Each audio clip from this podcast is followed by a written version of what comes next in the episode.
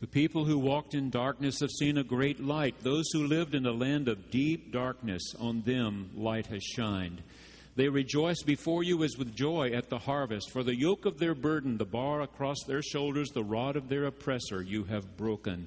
For all the boots of the tramping warriors and all the garments rolled in blood shall be burned as fuel for the fire. For a child has been born for us, a son given to us. This is the word of the Lord.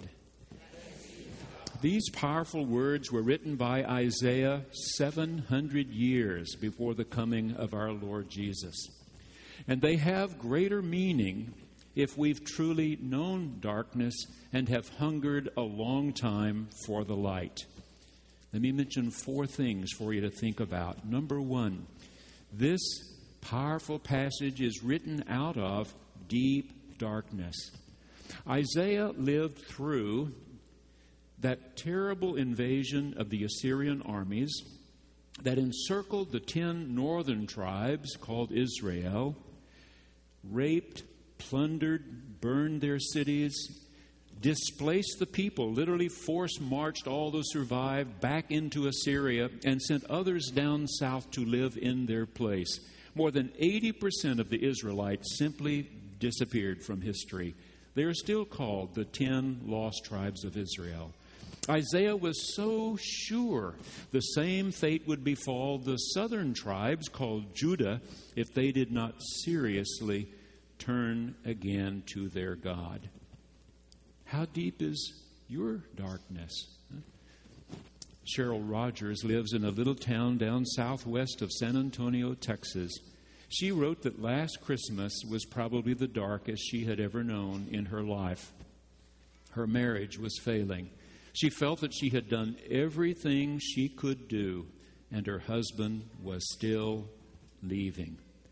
She said it was Christmas Eve and I was all alone, but something drew me to get in my car and drive to the church.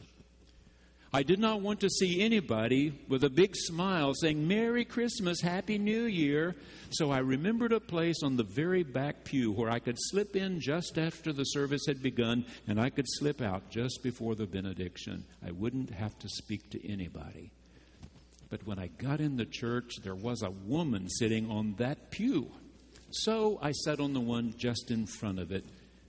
I sat there with my head down. The service moved along hymns, carols, scriptures I knew. And then our preacher said, Now let's all greet each other. Oh, no, she said. I knew I was going to get that big smile and the Merry Christmas, Happy New Year. I turned to the woman in that back pew, and there was a deeper hurt in her face than in mine. And I said, Can I help you? And she said, My son and my daughter in law are going through a divorce.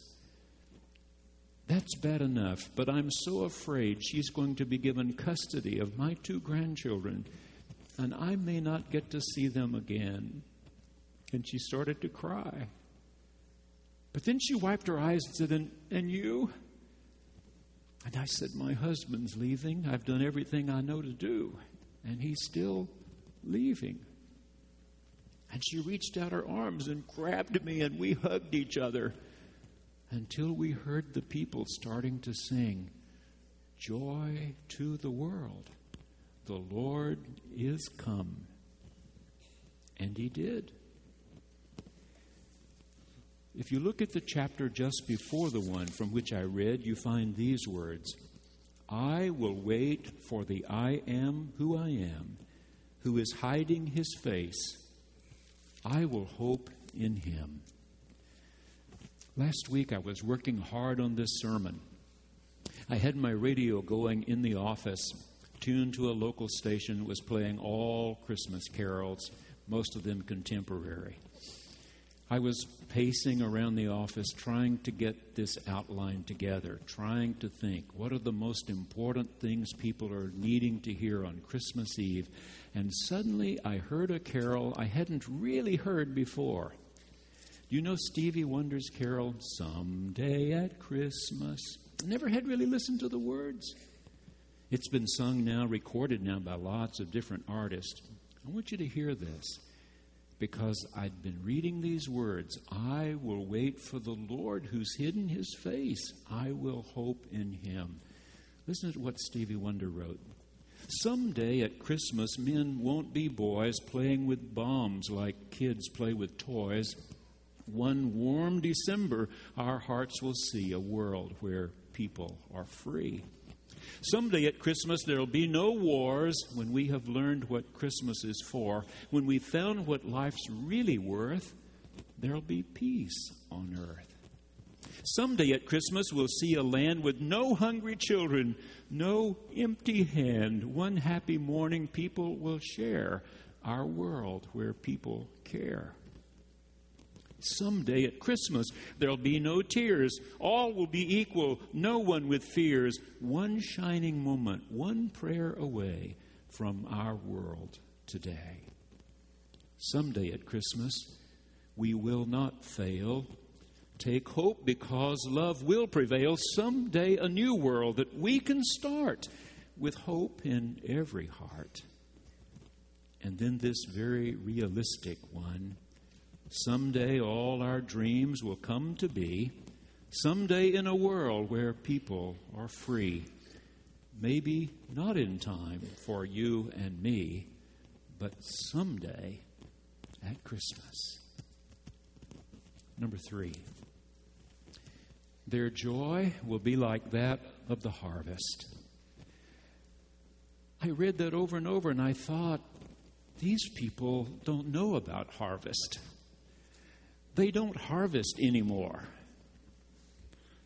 When I was a boy, a little boy, I remember harvest.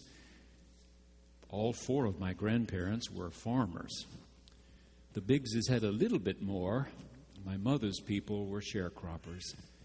And so I was interested in a story that I read just recently, written by Christy Jordan.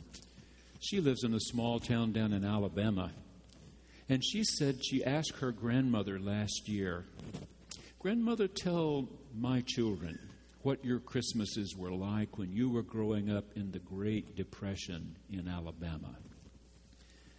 And she said, My grandmother looked in the eyes of my children and said, My parents were sharecroppers, which means they lived on the edge of somebody else's land and they worked as hard as they could to produce crops, half of which they gave to the landowner. We didn't really go hungry, but the food we ate was the same old stuff day after day after day. The one thing we almost never had was something sweet, just not much sweet in the diet. When Christmas was getting close, there was no talk about lots of presents. In fact, none at all. I learned later that my mother, all through the year, had been squirreling away little important ingredients for Christmas baking. A little bit of sugar, a few raisins here, a few pecans there, a little bit of ginger. She would tuck us in on Christmas Eve night. My father would have warmed flat irons at the edge of the fireplace, wrap them in towels, and put them in the foot of the bed so you wouldn't freeze when you climbed into a very cold bed. And we would go off to sleep, but the next morning when we woke, wow, did our house smell great. My mother had been baking all night, and she had baked seven cakes. Yep, one chocolate, one vanilla, one with some raisins, one with some pecans. Seven. Seven. We didn't cut them all at once. No, one each day from Christmas to New Year's. But she made all seven at one time so that when we woke up and rushed into the kitchen, we saw that Christmas is about something wonderful, about something abundant as it harvest. Number four. Scholars don't believe Isaiah knew about Mary, Joseph, Jesus, shepherds, wise men, that he probably was thinking about a new baby born in the palace, that King Ahaz had been such a miserable king, and now a new baby had been born. Maybe that baby named Hezekiah would be better. And if not Hezekiah, maybe his son. And if not that one, maybe the grandson. And if not that one, maybe the great grandson. And 700 years later, no king had ever gotten it right, not a single one when Mary birthed Jesus. Not to sit on the throne in Jerusalem as kings before him had done, but to bring the real kingdom of God. Last month, another of our great World War II vets died, Gene Tucker. Just 18 months before, I'd had the funeral for his beloved Mary. They had been married 60 years when she died. They both came from the state of Arkansas. When Mary died, Gene was already far along in dementia. His two daughters, their two daughters and son, had to help me make the arrangements. Gene was there, but not remembering very much. And after Mary's service, Two of the children who live in Norman, Oklahoma, decided they needed to move their father closer to them, and so he left Tulsa and went to an assisted living center in Norman. And then I got the call just a month ago. He had died. So the two daughters and son came back to Tulsa, and we sat down to plan Gene's service as we had planned their mother's just 18 months before. And I was remembering before they got here all I knew about Gene and Mary. I had the privilege of being their pastor 26 years. 26 years ago, they joined this church. That following Christmas, as a part of my sermon, I had said I had a Jewish professor in college who had escaped from the Nazis, he and his wife and a small boy. He and his wife, both professors, University of Berlin finally had arrived in this country, were invited to teach at our Methodist College in Shreveport, Louisiana, called Centenary. They were wonderful. I had mentioned that this old professor in our second year German class had said, I don't want ever to hear one of you singing a song that was written in German in English. When you get to Christmas, you have to learn to sing, O Tannenbaum, O Tannenbaum, Wie treu sind deine Blätter? Du grünst nicht nur im Sommerzeit, nein, auch im Winter, wenn es schneit. O Tannenbaum, o Tannenbaum, wie treu sind deine Blätter? Oh, and that other one, he said. Stille Nacht, heilige Nacht, alles schläft, einsam wacht. When the service was over that Christmas Eve, Gene and Mary came up to me and he said, You know, I heard Germans sing it that way. Christmas, 1945. The war was over, of course, six months before. But many of us were left in Germany as a part of the occupational forces. I was one of those. Yes, when Gene was graduated from high school in Arkansas, he had gone to officers candidate school and become a part of the United States Army. Even when the war was over and his tour of duty was up after being a part of those occupational forces, he stayed in the Army Reserve for 35 more years, was retired as a lieutenant colonel. But his mother and father were school teachers, and that's what he wanted to be. That's what he and Mary were after they completed their education. They ended up in Tulsa, Oklahoma, teaching in Tulsa Independent School District here. All those years, teachers, then Gene, an administrator, a high school principal, who worked very hard in helping integrate the schools of Tulsa to try to help black children have every opportunity that white children were having.